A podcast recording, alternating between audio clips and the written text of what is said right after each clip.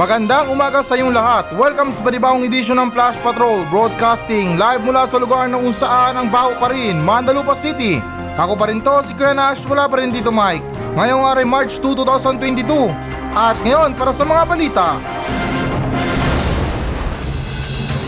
Pilipinas nagigisa sa UN sa pagkondena sa pagsalakay sa Ukraine. Pangulong Duterte, umaasa na ipagpapatuloy ng susunod na Pangulo ang kanyang war on drugs. Walong kandidato sa pagkapangulo, pinangalanan ng Customs Agency bilang unang ahensya na dapat maimbestigahan para sa korupsyon. Mga Pilipino iniikayat na magka-booster shot habang ang Metro Manila at 38 pang iba pang mga lugar ay bumaba na sa pinakamababang antas ng alerto.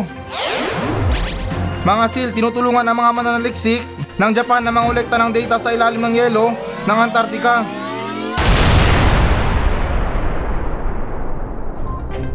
Pilipinas nakiisa sa UN sa pagkondena sa pagsalakay sa Ukraine.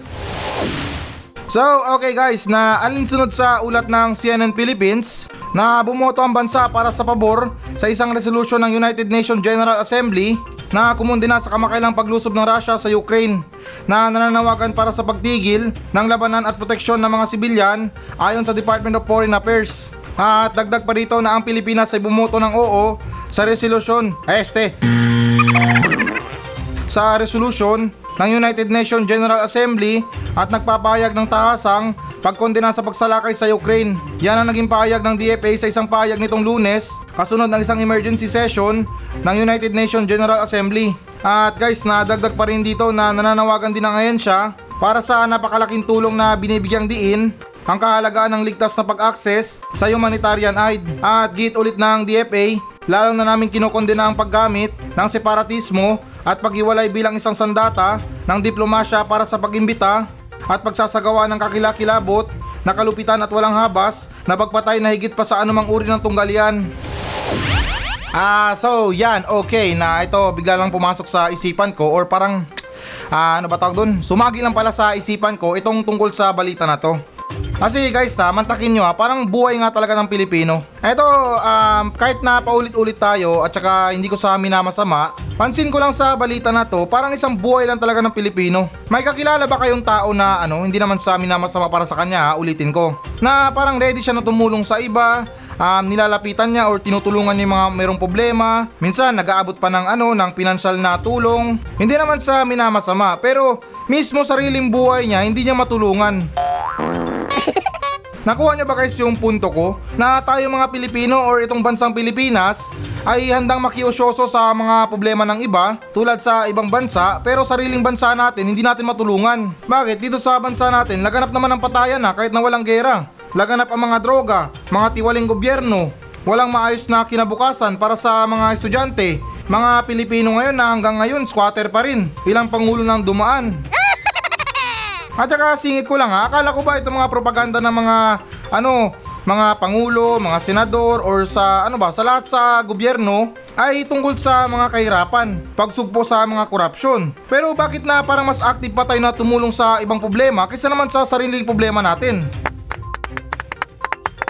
Parang ano lang ba, parang sarili or parang buhay ko lang na komedyante. Ewan ko lang kung komedyante ba ang tawag sa akin pero minsan corny ako. Pero okay lang, sige lang kahit pa paano na napapasaya ko rin kayo. Pero anyways, na yun na nga, balik tayo sa topic na parang buhay ko lang ba na um, handa akong magpasaya ng ibang tao or parang nakakayanan ko magpasaya ng ibang tao pero deep inside na ayaw ko magdrama, minsan problemado ako, hindi ko man lang magawa na mapasaya yung sarili ko. Parang ganun lang guys, na buhay ng Pilipino at saka buhay ng ano, bansa natin. Tulad ng sinabi ko, hindi naman sa amin na masama, eh parang ganun na nga. Karami-rami nating problema, eh nakiisyoso pa tayo sa problema ng iba.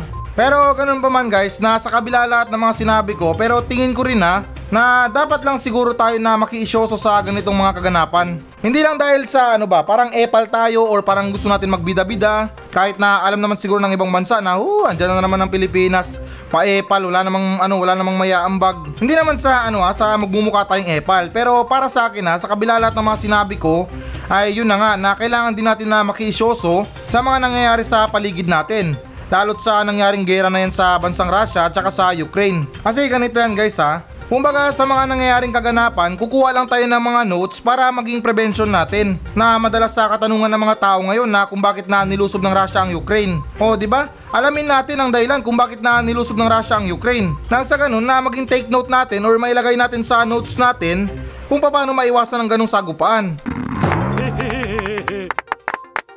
Kasi ako naniniwala ako na hindi naman natin gusto na magkaroon ng gera sa Pilipinas dahil talagang kawawa tayo. Gusto niyo ba maranasan yung mga maglikas na yan? Dala-dala nyo lahat ng mga gamit nyo papunta sa mga safe na lugar? Tapos yung nakakatakot pa dyan, baka kulangin tayo sa supply ng pagkain. Kawawa talaga tayo mga Pilipino. Iiwan natin yung mga pinaghirapan natin na mga bahay, mga ari-arian dahil yun na nga, kailangan natin mamili kapag nangyari yung gera between sa kaligtasan natin or um, protektahan yung ano natin, ari-arian natin. Kaya ganun pa man na tulad ng sinabi ko na kailangan din natin makisyoso or alamin yung mga nangyayari sa paligid nang sa ganun na maging prevention natin to sa mga ganyang kaganapan. Kahit na paulit-ulit ako dito na ito sa mga nasagap kong balita na kung bakit na nilusob ng bansang Russia ang Ukraine dahil sa naging planning ng bansang Russia sa mga ano, mga nasasagap daw nila na mga pagbabanta. Na kesyo na salakahin daw sila ng ano ng ibang bansa. Kaya ayun, sa sobrang praning ay na inunahan na yung mga gera. Pero anyways guys, na yun na nga sa mga sinabi ko ay para sa akin totoo yun. Kahit na medyo hati yung ano ko dito, yung opinion ko, pero naniniwala din ako na kailangan din natin na lumabas ng bahay para makibalita sa mga nangyayari sa paligid. Dahil hindi natin magugustuhan na parang masurveillance tayo ng ilang taon. Parang pusher lang na sinurveillance ng ilang buwan. Para relax-relax lang akala niya yumayaman na siya. Pero ayun na nga minamanmanan na pala siya. At nung dumating na yung araw para huliin na siya kaya ayun wala na finish na. Sunod naman tayo na balita.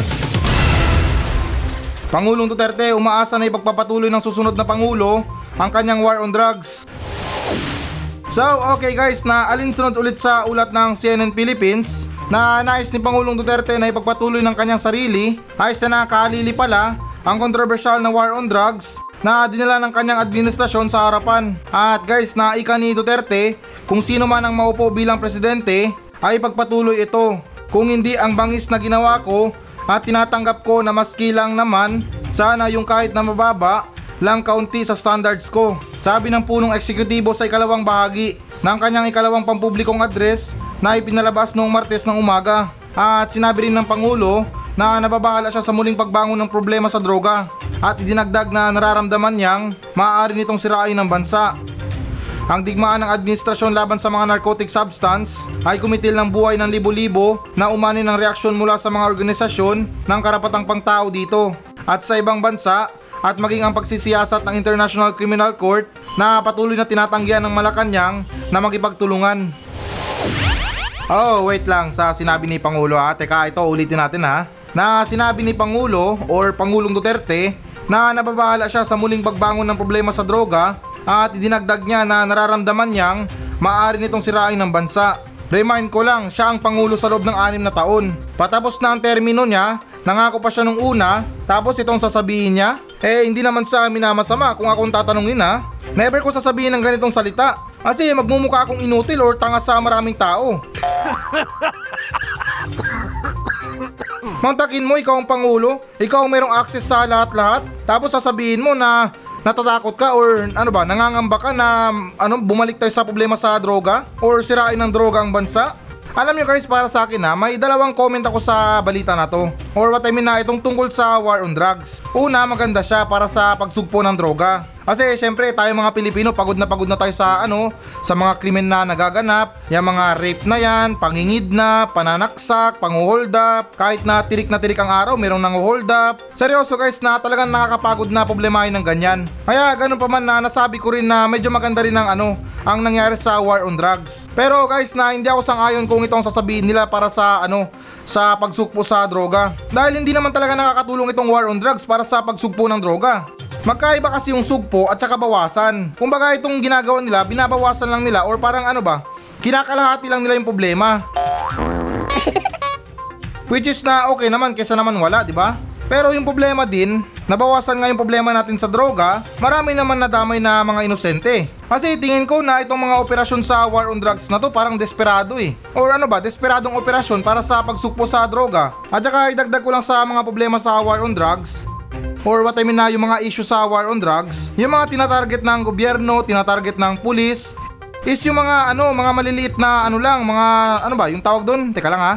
Oo, yung ano, yung small time dealer lang. Tapos karamihan pa sa mga napatay, scorer. Or yung ano, yung tinatawag nilang user lang. At saka hindi ko maintindihan anong pinagkaiba ng big time dealer at saka sa small time dealer. Alam ko malaki at saka maliit, di ba? Pero tingnan nyo, opinion ko lang, ha?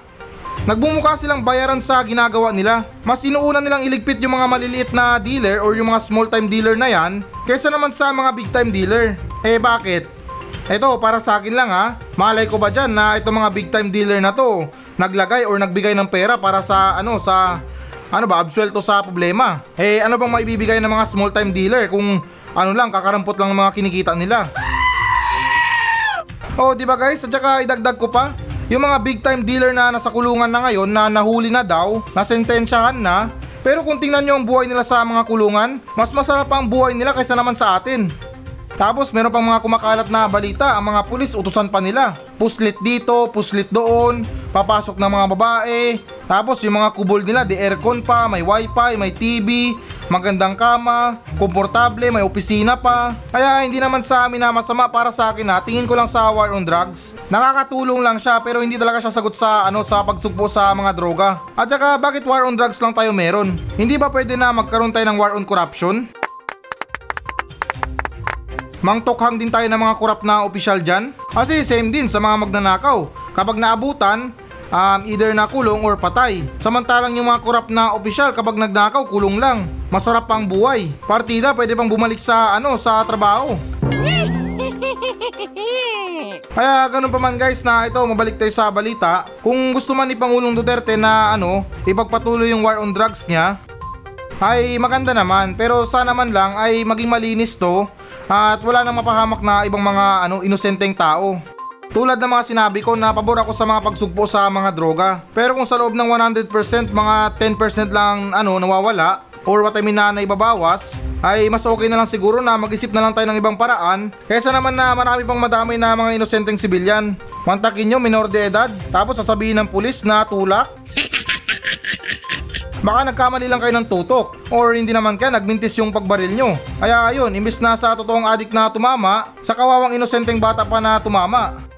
At saka oo, namunti ko nang makalimutan. Habol ko lang sa mga operasyon sa ano ha, sa war on drugs. Sa mga nasabat na mga droga, mga nakumpiska or hindi naman kaya yung mga bypass operation na yan. Tanong ko lang or matagal na itong bumabagabag sa isipan ko.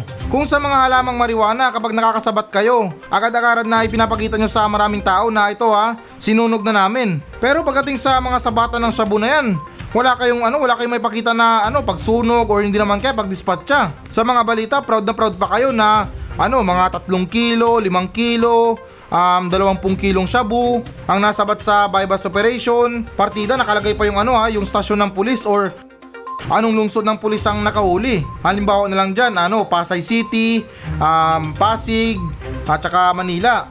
Proud na proud yan, pero pagkatapos nun, wala na, hindi natin alam kung saan na napunta yung mga, ano, yung mga shabu.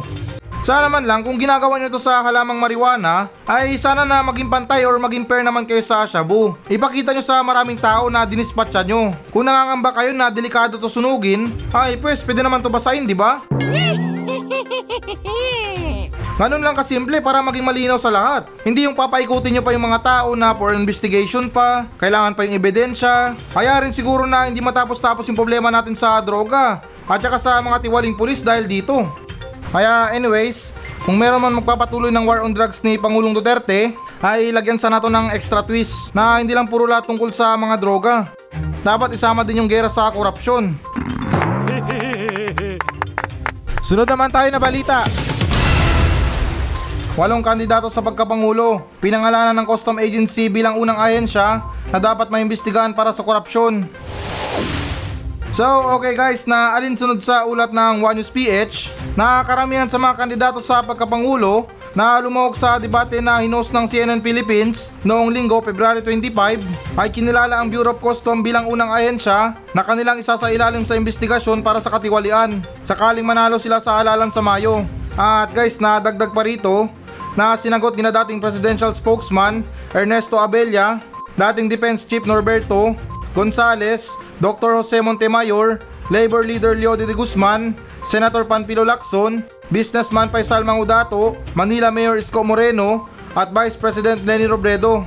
Ang Bureau of Custom ng unang tinanong kung aling ahensya ang dapat unang suriin sa ilalim ng kanilang administrasyon. So ayan, okay, parang medyo na hot seat yata yung ano ha, yung ahensya ng Bureau of Custom.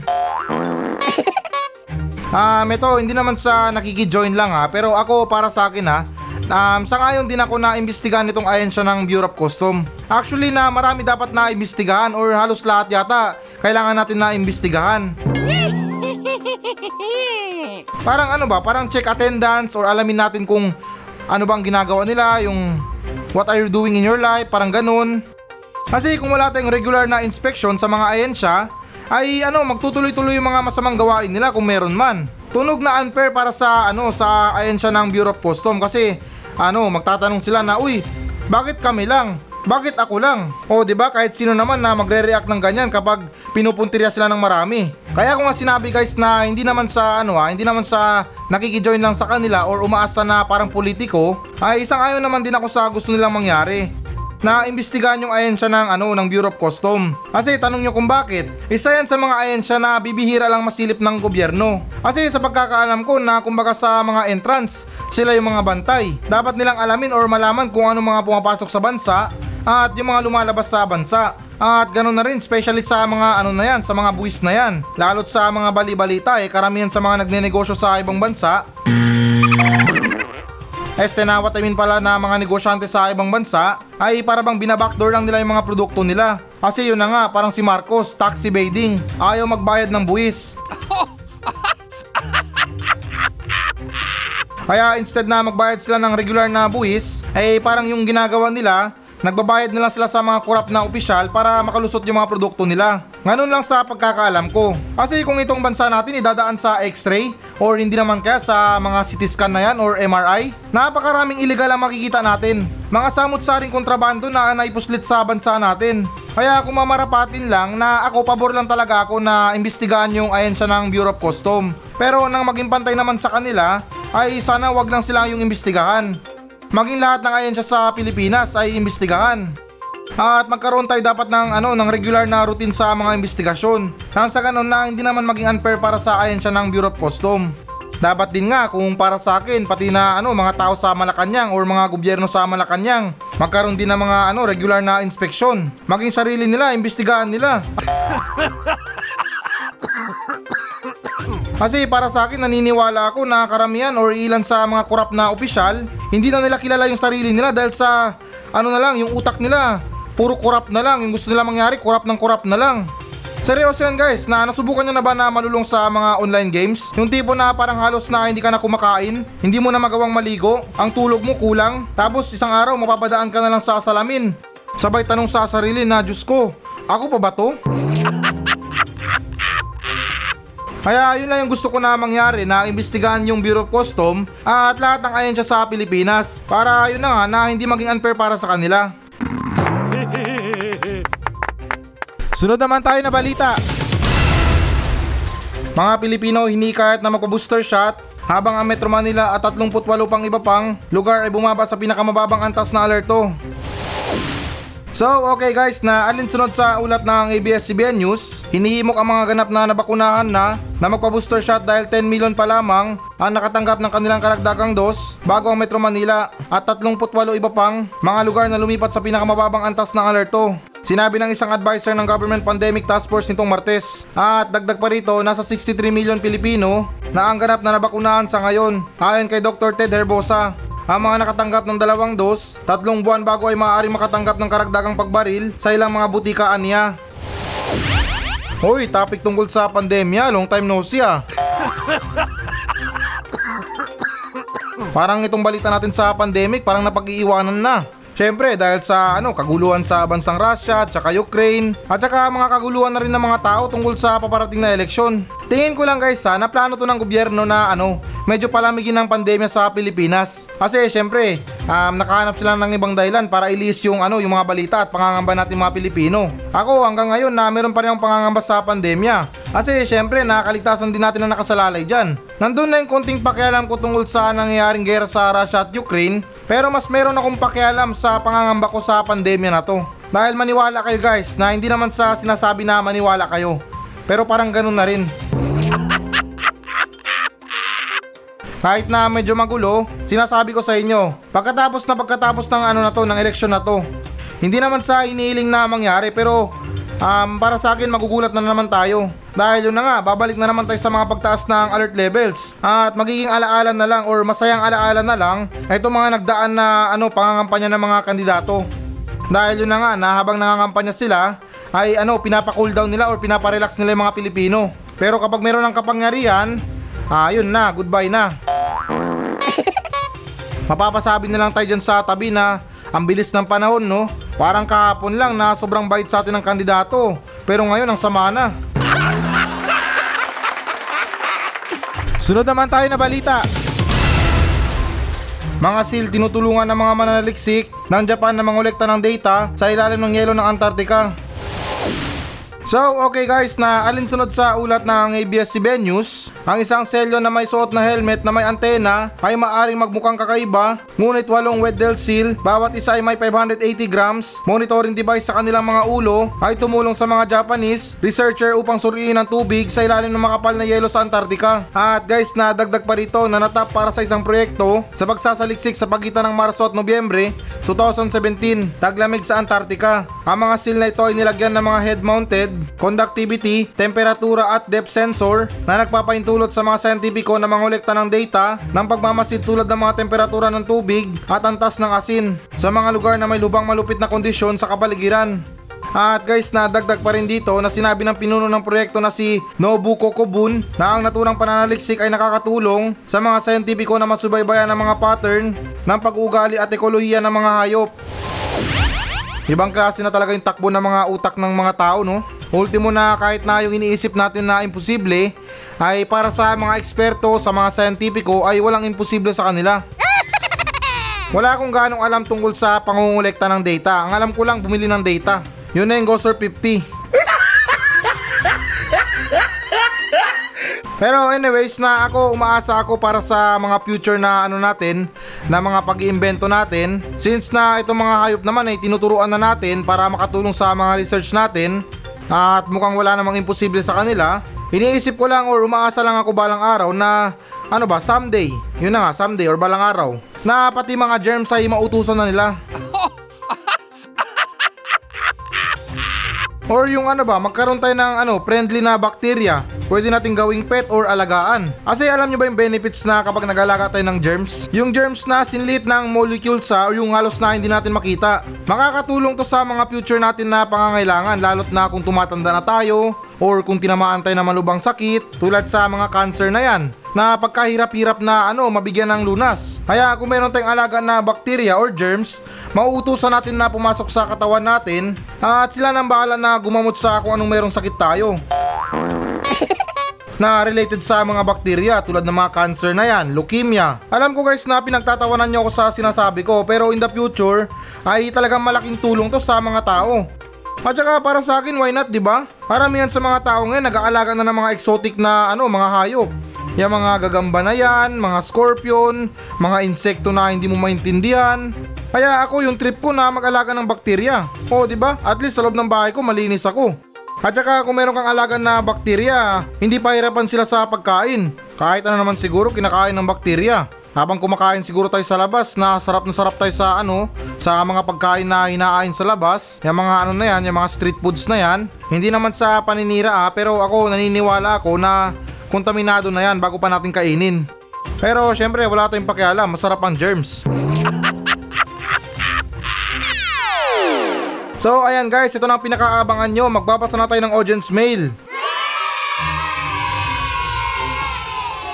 Mula pa rin sa mga nagmensahe sa atin sa Facebook page ng Flash Patrol at ganun pa man na ito, konting paalala lang sa mga tao dyan ha. Pumasok na tayo sa Fire Prevention Month. Ibig sabihin, buwan ng apoy na tayo. Kaya konting ingat sa mga gamit natin dyan sa bahay, konting pag-iingat lang para sa mga gamit na pwedeng pagmulan ng apoy, Yung mga posporo na yan, mga lighter, mga bagay na non-stop na sa paggamit, mga charger na nakasaksak lang, at sa mga misis natin na always natin palamigin ang ulo nila dahil buwan ng Marso madaling mag-init yan. So ayan, na I hope na nakatulong yung paalala ko. Wala akong pakialam sa mga taong walang pake na pinagmamayabang pa nila na nakikipaglaro sila sa apoy. Wala akong pakialam sa inyo basta gusto ko magpaalala lang. So ayan, ito wala nang paligoy-ligoy pa. Babasahin natin yung unang nagmensahe sa atin na nagmula kay Jennifer Losada. Ito ang sinabi niya, Good morning po Kuya Nash. Tanong ko lang po, ganito kasi yan. Yung kapitbahay po kasi namin ay meron silang tanim na punong mangga. At yung mga bunga niya ay lumalaylay na sa bakuran namin. Minsan kusa na lang nauhulog at minsan kusa namin kinukuha. Tanong ko lang po ulit, pag nanakaw po ba ang ginagawa namin? Kahit na yung bunga ay nasa bakuran na namin. Yun lang po Kuya Nash, sana masagot mo at maraming salamat. Mukhang medyo delikado yata yung tinanong mo sa akin ah. Totoong abogado na yata ang kailangan mo dyan sa tanong mo na yan. Kasi baka akong sisihin mo kapag nireklamo kayo ng kapitbahay nyo sa pagkuha ng, ano, ng bunga ng mangga nila. Pero tingin ko na wala naman siguro masama kung nakikita mo na mismo yung bunga ng mangga ay nasa bakuran nyo na. Tapos syempre hindi naman nila hina-harvest or kinukuha. Eh kaysa naman na mabulok sa bakuran nyo, langawin pa yan at maperwisyo pa kayo, mas maganda na ano, kunin nyo na lang. Ewan ko lang or depende na lang sa inyo kung magpapaalam kayo sa may-ari. Kasi ako parang meron akong sakit na hindi nagpapaalam na sa may-ari. Na minsan kinakainisan ko rin sa sarili ko. Kasi ayoko nang maraming etche boreche eh. Kapag alam ko na simple lang or parang hindi naman gaano kalakihan yung gagawin kong kasalanan, eh ano pang saysay na pahabain ko pa yung kwento. Kung maabutan ako, edi mag-explain na lang ako. Eh kung wala naman, edi tapos ang usapan. Ilabas na ang sausawan nang makapagkilaw na. Pero para sa'yo, nasuggest ko na lang na magpaalam ka na lang sa may-ari. Wala naman sigurong issue yan sa may-ari as long na napapakinabangan ng ibang tao, di ba? At least na nakapagpakain pa siya nang walang ginagawa. Pero kung ayaw niya naman na mamitas kayo ng bunga, sa pagkakaalam ko lang na pwede niyong idulog yan sa barangay at utusan silang putulin yung puno nila na lumalampas sa bakuran nyo. Pero hanggat maaari, nakakausapin nyo na maayos, nang sa ganun na meron na kayong free lifetime na supply ng mangga. Pero wag naman yung sobrang abuso sa panunungkit. Yung tipo na halos mag-espadaan na kayo sa panunungkit nyo para makakuha lang ng bunga. Siyempre may karapatan pa rin sila sa puno nila.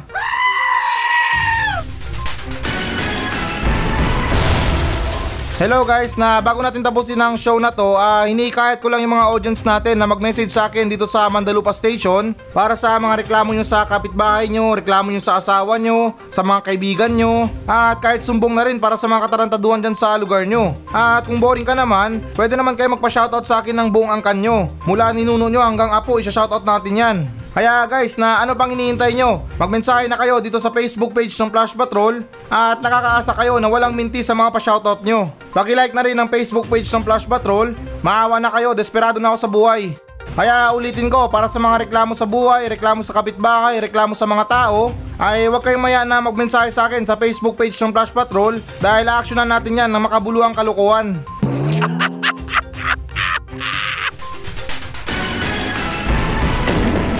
So yan muna mga balita ng Flash Patrol sa araw na to. Maraming salamat sa pakikinig. Ako pa rin to, si Kuya Nash. At maraming salamat ulit. Wala pa rin si Tito Mike. Masayang masaya ako. At goodbye!